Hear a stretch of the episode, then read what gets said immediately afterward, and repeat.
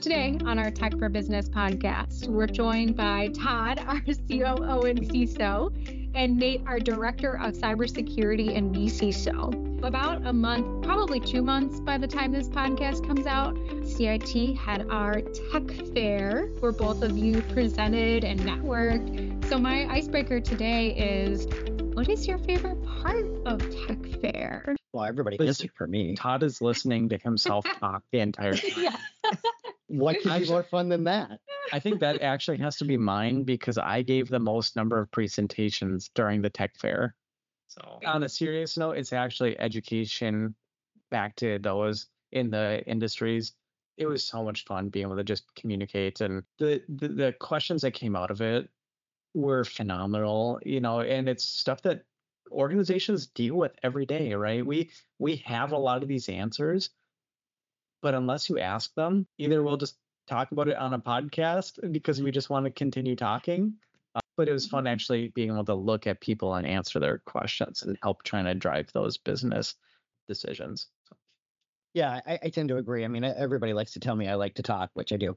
Don't get me wrong, love it. But getting to do it in person makes a difference. So we do a lot of these podcasts, and and the reality is, I, I get to talk to the group that's on the podcast, but you don't get any real time reaction to it. So you you're kind of hoping what you put out there means something that makes sense and it's helpful.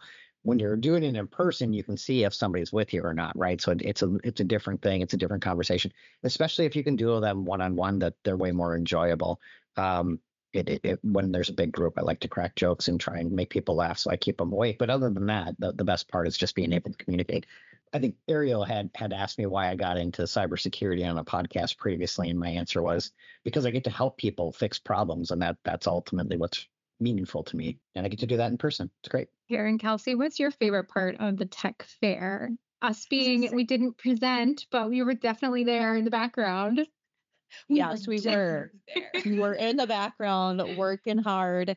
I would say, you know, really just seeing the people along the lines what Todd had mentioned. I mean, us on the marketing team, we're sending out the emails and we know that's Todd from CIT. But when you get to see him in person, like you're like, oh my gosh, now I, I know who you are. And then we get to have that interaction and talk with them and really make sure that what we're doing from the marketing department is hitting home with them kind of along those education lines. So for me, I love seeing the people.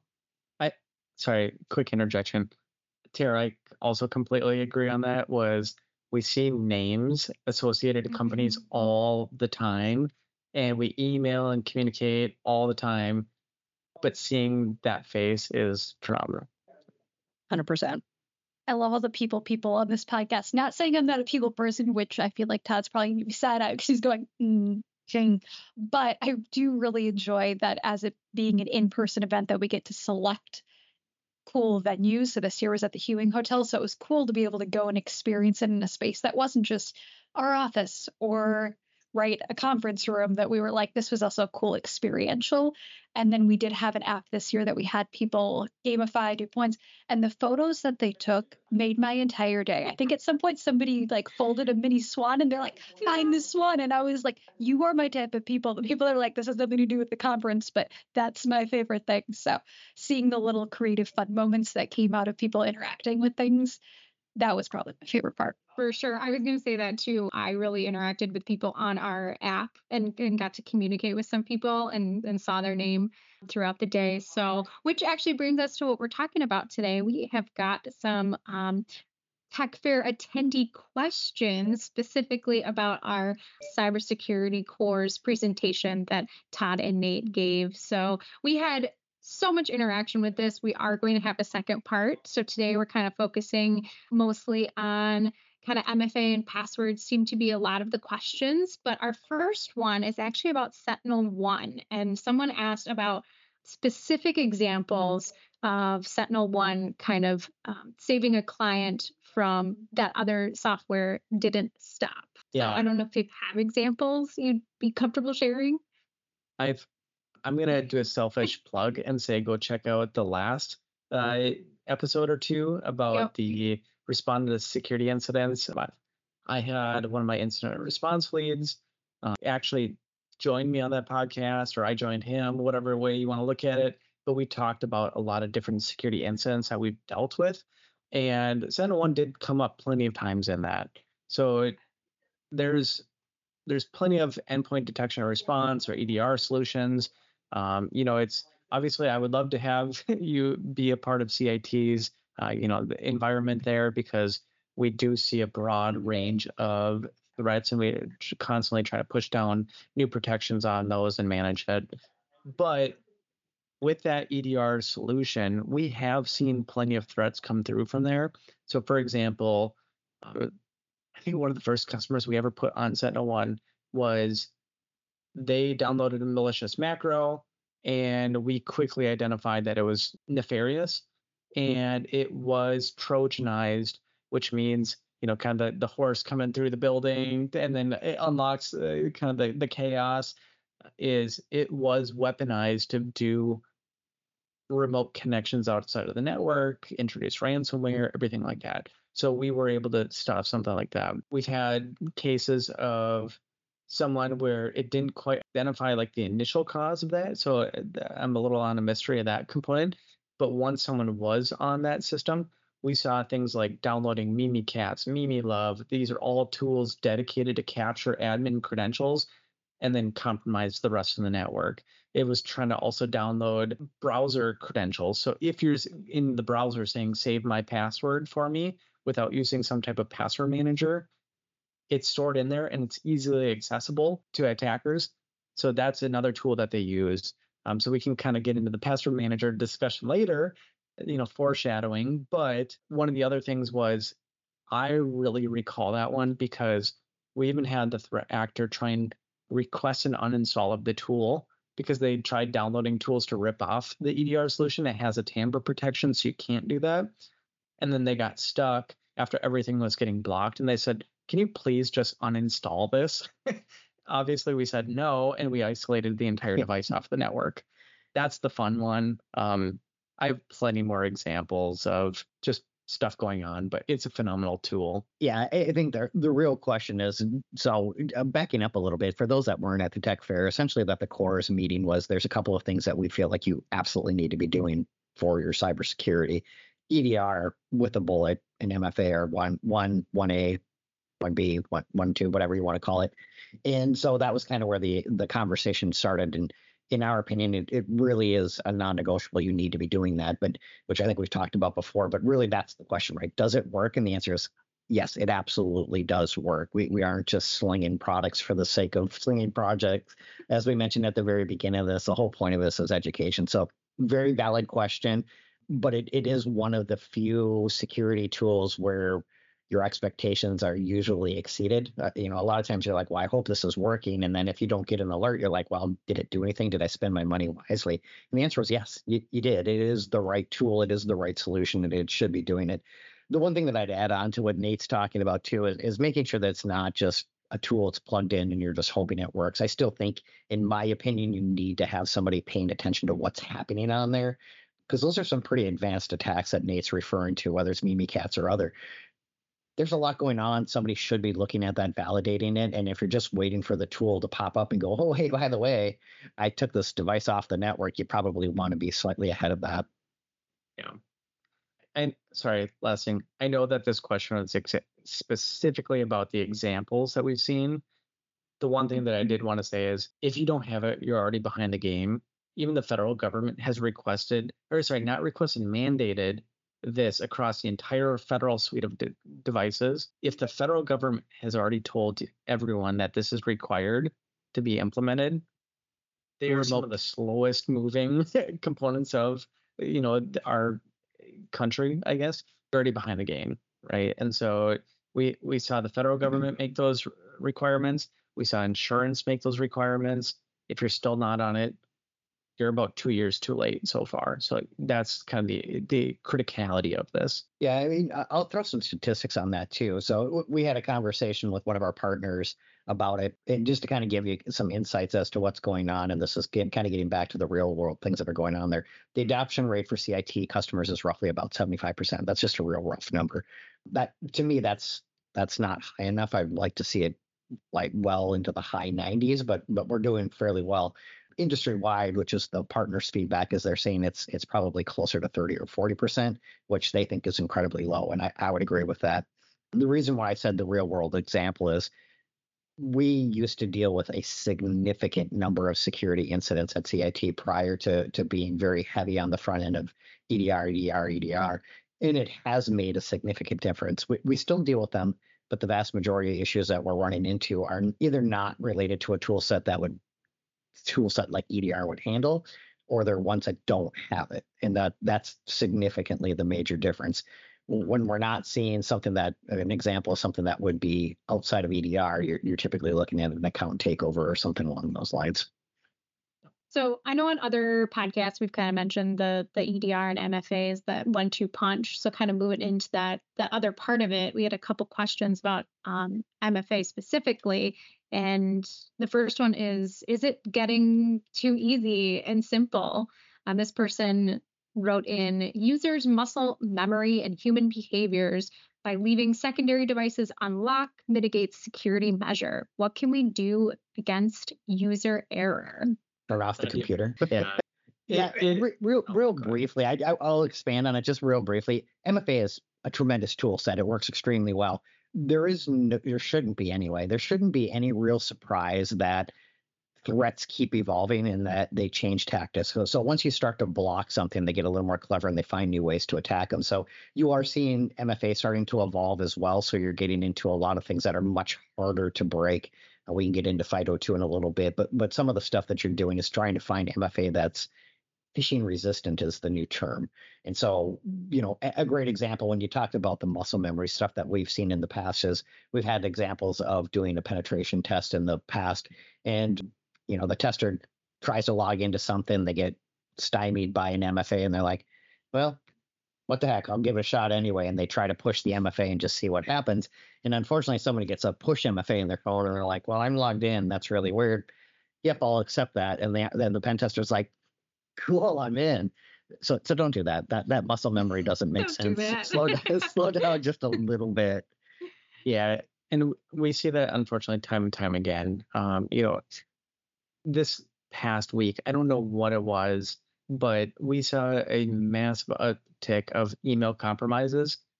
And in most of those cases, it was multi-factor that was already enabled.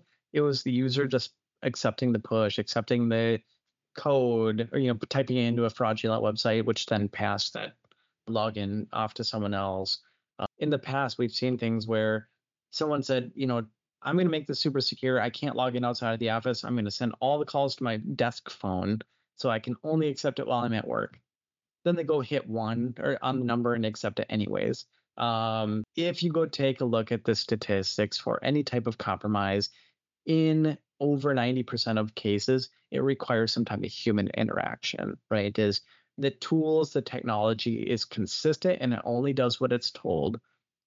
People are often unpredictable. Now they can be great of giving you a heads up notice of things like I'm getting notified a lot for these multi-factor requests. I think something's wrong, and then you can go dig into that.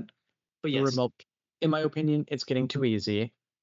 That's why we do see an industry shift to extra validation. So you know, people are going to listen to this and say this is getting ridiculous, but we're moving from two-factor authentication to third-factor authentication. So you put in your username, you put in your password, you put in the you know the the multi-factor code now what we're starting to see microsoft has already started pushing it recently okta has it is after you hit yes this is me it asks you there's three numbers on the screen pick the appropriate one that's on the screen as well and you have to confirm that number to validate that it is you so it continues to decrease that risk i don't love that approach overall that's where we tend to see things go more passwordless altogether and say no more passwords. It's tied to a user and a device. And if one of the two don't match up, then grant access. So we've got plenty of podcasts already about zero trust and device trust and everything like that. Here Remote. PT, that's the route we're going. Eliminate the password, have the the death of the password, right? And say there's a user, there's a device, they have to be matched together, and then you can put additional layers on top and the background. So remote passwords. Yeah, I, one thing I just wanted to, to I smirked when when Nate said yes, it, it is getting a little too easy, and you're you're you're kind of bypassing MFA. It's kind of ironic because again, industry wide, the adoption of MFA is extremely low still, so you're still in that forty percent range for adoption, and and yet we're getting to this point where we're we're trying to mature it. Nate did mention it is a little more inconvenient, which is kind of funny because a lot of people, the ones that haven't implemented, is they find Mhm. MFA to be inconvenient. Well, that is true. It can be. That's where the push thing kind of removes some of that friction. Is it, it just pushes and says, "Hey, is this really you?" And you say yes. Well, unfortunately, people are hitting yes when it's not them, which is why you get that additional layer, which hopefully would be a catch and go, "Whoa, wait a second, I don't have that number on my screen." But it does get rid of that. Ultimately, where I was going with that, it is convenient. Is what's more inconvenient? Losing access to your email, your credit card information. We can kind of go from there there is a layer of risk. Certainly understand that, and and to some degree, you're kind of going, well, it's really highly unlikely that it's going to happen to me. Well, it's a lot more likely than if you're going to play the lottery, and I'm guessing a whole bunch of people played the lottery when it was two billion dollars. So slow down, think about your MFA. It is definitely something that should be there. The one other thing that I wanted to throw on there, Nate was kind of alluding to it. Currently, and I want to stress this as is currently because who knows what'll end up happening currently the only way that most attackers say they can't get into a system is with some sort of physical device or some sort of additional token. Um, and that's kind of where we're seeing the industry going. So most people that are in cybersecurity are aware of who kevin mitnick is and when he did his presentations he says that's the only thing he can't get past because if you don't have it you can't get in so it was a physical token that you had to have in your hand. It wasn't a push. It wasn't anything else. That is inconvenient because now, you know, people are carrying around on their keychains or whatever, but it is extremely robust security as well. And I think that's why we also see a giant shift in the industry focus on this as well. Is saying, you know, the the username, the password, the multi-factor, the second, third multi-factor, whatever it is, right? It's becoming just too much, right? And so that's why we see this device trust coming into play. Is you don't need to make it extremely complicated to say now we need, you know, a, a key that you're carrying around with you or anything like that. We're seeing a fundamental shift across the entire industry. Uh, for those that are technical, it's called FIDO, um, you know, which is you know hardware-based authentication to websites. So it's not quite um, adopted across the entire industry at the moment, but we do see that happening.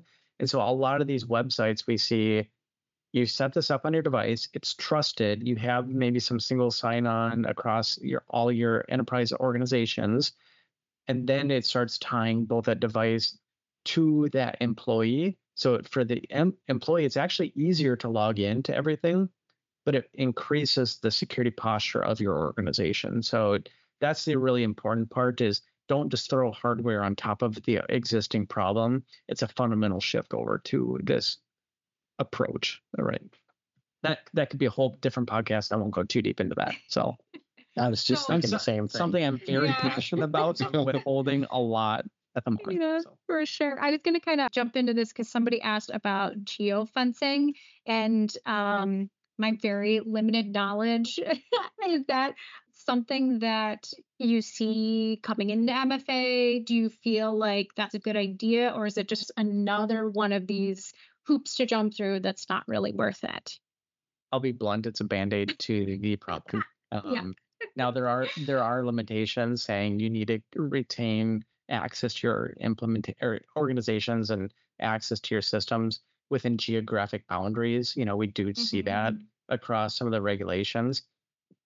All remote threat. factor has to do is just um, come VPN into that organization. And, You know, we're in the United States. There's plenty of VPNs all around that you can hop into. You just hop into there and then try and log in. So it, it's a band aid. That's where that device trust and the, the passwordless and user trust all start to play into a bigger conversation. I was going to add to that, but I don't. I don't think we really need to. I think the answer was it was good and clean. Yeah. So the next couple questions are about passwords, and I know we've been talking about passwordless. so we might just say your idea stinks move this way. But eh, do do you recommend password managers? Is there anything specific you would recommend for small and medium businesses? That was kind of a big question people had at the tech fair. Yes. Thanks for coming to this podcast. Thank you Yeah. very much. So ditto, we're done. Yeah, you know, I, the, the answer is yes. I I recently got a new phone and I was doing my transition from my old phone to the new phone and as I was going through it, I was like, wow, I've got a lot of MFA out there, which is a good thing. But but if I didn't have my password manager, and, and just for kind of additional context is I, I think at, at 20 some MFAs later, I was like, wow, this is kind of a pain in the anyways. I have way more passwords than I have MFAs. The MFAs are on the stuff that I care about, which is all the good stuff, my my work, my personal, my emails, my credit cards, et cetera, et cetera, et cetera. But I have so many passwords, and I do try to do the whole use only a unique password for every individual site. I don't know how you do that without a password manager. There are pluses and minuses, and, and I'll let Nate expand on it again. But some of the things are going to be a lot less robust. I think we did a password manager podcast a, a year or two ago already. But when you got into it, one of the big things that comes up is should I use the password manager in my browser? And, and we said it's the least secure, but it's way better than using winter 2023 exclamation point on all your sites. So I, I would do something is better than nothing. There are a lot of good ones, especially I, I like to kind of do this for a personal individual. For your own personal, there are tools out there that are not you know pay like lastpass has one and, and we can get into the lastpass stuff in, in a bit but there are tools out there that are available for you and and using them is better than winging it or using in theory a notebook is super secure because it's in your house but it doesn't go with you everywhere you do go. Yeah it's this it's just a giant risk conversation right is you have the notebook what happens if you have a house fire right? It's gone. Or you um, went you went somewhere you're on vacation whatever Yep. Now you can't access any of your websites, right? I recently had a, a death on the family extended. We couldn't get into mm-hmm. anything because that person withheld all of that. And we spent months trying to deal with the outcome of that, right? I have a password manager. It has emergency access. After a, a grace period, just in case my wife uh, account does get compromised, then it'll automatically grant access to my password vault. And then she can just continue dealing on with whatever stuff that she needs in case I'm gone, right? Is there's a lot of benefits that you can tie into this. Now, the one common concern is if all my passwords are on some third party service, do I run the risk of them being compromised and gaining access to all my passwords? Yes, right. I, I won't disregard that. They put a lot of effort into encrypting those and everything like that. We've seen password managers in the past get compromised they tend to not to lose the actual passwords themselves. It's more of an encrypted vault that someone then has to go spend significant time cracking. If you just rotate your passwords uh, in that, you're you're safe again, right? Um, the there's plenty of statistics out there, and they all range a little bit de- depending on their surveys, but most of them tend to land between an average person has 100 to 250 different accounts that they manage online. I just pulled up my own personal password manager. I have 289 today. I don't know any of those passwords because they're all completely randomly generated. I only have my one main password to log into my password manager, strong multi factor authentication to try and get into that. So the risk of having a unique password on every website greatly diminishes the risk because what happens if someone gets into your email? It's likely a shared password with your bank or whatever it is, and they can quickly navigate. Which leads me to just one quick final thought about password managers and just a little hint of info. Please make sure that the strongest things that you put protection around are your email and your financial institutions, because if they get into your email, they can just initiate password resets to any other application because that's the central repository for all your accounts. So um, protect those as much as you can. So yeah, and I, again, I think Nate covered that extremely well. The one thing that I would add on to him too is is he had mentioned like the comment of well, then you just go reset it, and it sounds like an unsurmountable thing when you throw out 200 plus passwords you got to do. But the actual actually the password managers do a very nice job of helping you with the resetting process. They'll take you to the right site 90 per plus percent of the time they'll take you right to where you need to go. They'll fill in your old password for you prompt you for a new one. It, they're extremely well done. They have done a really nice job with the password managers and they aren't nearly as scary as they seem to be. It's really not that much work. Yeah. And and for those that are still concerned about uh, some type of third party offsite in the cloud there are on premise password managers as well that you can use if you still want to manage that You have to do a couple extra hoops to be able to use that on other devices, but they've already thought of that concern as well. So Remote- we're gonna we're gonna zoom out a little bit because we've been talking um very detailed about each of these you know cybersecurity cores, and we had a few questions about a little bit more like business side. So I'm gonna just ask all three of these because I feel like they kind of fit together. Um, we had a lot of questions about budget when it comes to these cybersecurity cores. What is the recommended budget that you would expect to spend on this, which is a hard question to answer. How do you justify these things in your budget? And then how do you break that down for your C levels? I know that was a lot, but Yeah, you're asking two security guys, so 100% of the company revenue needs to be dedicated to security. exactly perfect. Yes. Yeah, I, I think that where the the answer seems like it would be simple is know your audience. So, for example, our CEO is very security conscious, and, and rightfully so, right? We we we got a big responsibility and so forth, but he's with us. So when we we come to him and we're adamant about something and we're, we we show the value of why we need to do it, he's very accepting to it. It means we don't have the ability to just say we want anything and everything, and he's going to sign off on it. But but he is very receptive. So for us at, at CIT, it is pretty easy to kind of move things along as long as we can make our case for it. If you look at, you can go out and search. Google will help you. You can go say, what does it look like for my industry? And you'll find numbers. A lot of the times you'll find the numbers tend to go all over the place. And I just had the biggest lightning strike right next to me. So if, if I go offline here in a second, I apologize. Um, but in my opinion, that varies so much because it, there are a lot of nuances that go with com- companies, right? It's big, size, location, et cetera, et cetera. And so ultimately, the answer for me is going to largely depend on what your appetite work is. And it's also going to depend on your industry, right? So if you're in healthcare, finance, those kinds of things, you're going to have requirements and you really, unfortunately, don't have a lot of wiggle room on them. You will work with other customers that'll say, if you don't do X, you can't have Y. So if I don't invest in my EDR, I may not get this agreement. In which case, you can kind of look at it and go, well, gosh, I'm going to spend $2,000 on this product, but I'm going to get a $500,000 agreement out of it. That's worth it. Move forward. It's a pretty easy conversation. Now, it, it could be a lot more complicated than that too. But again, those risks uh, conversations are how I would typically start to approach it and start looking at it.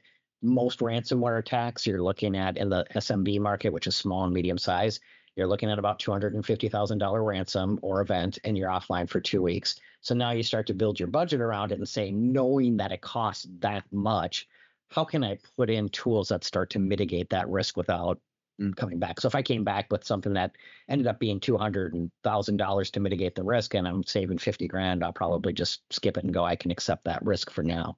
And then the last piece that I would put on there, and I'll let Nate take over, is once you start building your budget and it's in there, people start to go, okay, he's serious. He isn't letting this go. If you have a physical budget and it's in there month after month and you're talking about it and you're saying this is why and here's what I'm fixing on a risk perspective, things will move forward. Yeah, that's there's a couple low hanging fruit items that just simply make sense, right? Is uh, when Todd's talking about these big numbers for critical security events, um, or even things like you go take a look at business email compromises, right? Account takeovers. When you do those, take a look at some of the statistics of what is it actually, or sorry, what's the likelihood that they actually happen? It's all over the place, right? These are the n- number one threats is system intrusion, their human interaction. So you have statistics to back you up on that. And they often are the initial attack vector to these critical security incidents. The tools are actually pretty dang cheap to be able to protect against those. So, yes, let's say you're talking about some type of endpoint detection and response. It may be a th- couple thousand dollars a, a year, right? Depending on the size of your organization, obviously. But how many years of protection can that give you? if we know that this is the number one, number two, number three threat across the organization, you may be able to afford 10 years of protection simply for the cost of one security incident. And we already know that these are the critical things. Therefore, it's an easy business justification to try and put those in place. Multi factor. Yes, there are free solutions. You know, we see this with Microsoft just saying it's now required because it's so critical that you have it there are other paid solutions that have more bells and whistles. You know, we we spend a significant amount of money on our identity and access management solution. However, we see the value because the the criticality of an account compromise or access into these systems far outweighs the risk of not putting it into play. So it, again, the budget and everything is completely subjective to your industry and everything like that. You know, especially if you're non-regulated versus regulated. Um, but I guess the last thing I would say is there are actually frameworks to help calculate some of this stuff.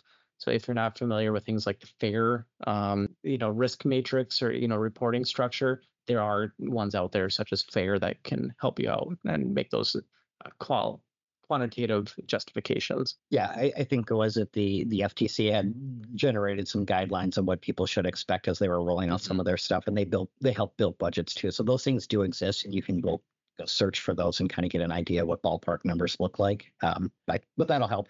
And then uh, last but not least, there are partners out there that will help you build the budget and go, okay, well, let's look at the overall budget of who you are, where you are in your maturity level and where you're going, and we can help build that out and then help if you need it. Not everybody does, but sometimes people help need somebody to come in and just be that buffer between the person that's asking for the money and the people that are saying yes or no to, to spending it. So partners can help you with that piece as well. Remote.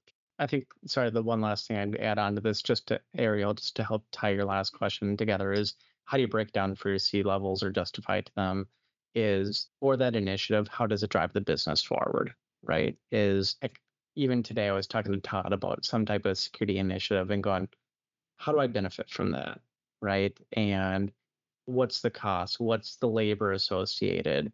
Taking those into consideration, are there alternatives that we have considered to maybe save those expenses, right? Having those conversations of saying, we've considered and exhausted all efforts to mitigate this risk or you know transfer this risk or something along those lines the only viable way that i see this moving forward and mitigating is to implement this. And if you have those numbers backed up again the business wants to keep moving they want to keep making money but they also want to mitigate risk because that costs money on the back end as well so. I think like can't remember if it was Todd or Nate who said like it, it's important to know your audience and kind of know where they're coming from when you have these conversations I'll um, totally take credit for that because I was tough. yeah, totally. so my very last question is how how often are you having these conversations? How how often should you revisit these cyber policies? It depends. I got to work it in. You knew it was coming. It was just a matter of time. It, it, really does depend. If you have it written down in one of your other policies, so for example, in HIPAA, in the finance world, et cetera, they say what they do, and then you go through the audit process and proving you do what you say. And in most of those, they typically say they review them at quote unquote at least annually. So if you document somewhere that it's at least annually, then you better do it at least annually. I generally recommend at least annually as kind of a baseline. You should be doing most things at least that frequently. Things do change enough that you should be doing it right. We talked about MFA. We've been screaming it from the top of the mountain for seven years, and it's changed, right? So we got into that mm-hmm. phish resistant conversation because it's changing. You need to revisit your policies and say, has has what's happened in the world, our new adoption to technology, our our different change of our risk appetite has changed. Do I need to make adjustments to my policy? And and then of course, did I miss anything the previous time? Like everyday policy. Um, so I guess whenever something comes up, right, mm-hmm. is if you have a policy uh, here at CIT, we've had these in the past where, um, yes, let's say the quarterly, or sorry, not the quarterly, the annual cadence is we at a minimum needs to do this annually. If there's an issue that comes up and it something that you didn't account for in one of your policies, Update remote it. communicate it, right? Make sure that it's associated into the, the business moving forward. So we have issues every single day. I'm going to say daily on your lunch break, just look at them and update them, right? But annually is a good start. So. It is. And I mean, there are certain things that businesses do just by nature that causes it to happen. So, for example, we do like an incident response plan and we review that at least yearly. And what typically ends up happening is we just had a conversation earlier today where someone was talking about, well, what happens if I implement an EDR and I get an alert? What does that look like? Well, if that's not in your incident response plan, it should be. So those kinds of the things are things that change pretty regularly, and you just need to be on top of it and continue to revisit and make sure you're you're doing all your due diligence. Perfect. Well, we're definitely revisiting this topic. We got some more questions. We couldn't fit it all in. So we'll be back next week with even more questions. Thank you, Todd and Nate, for joining us today.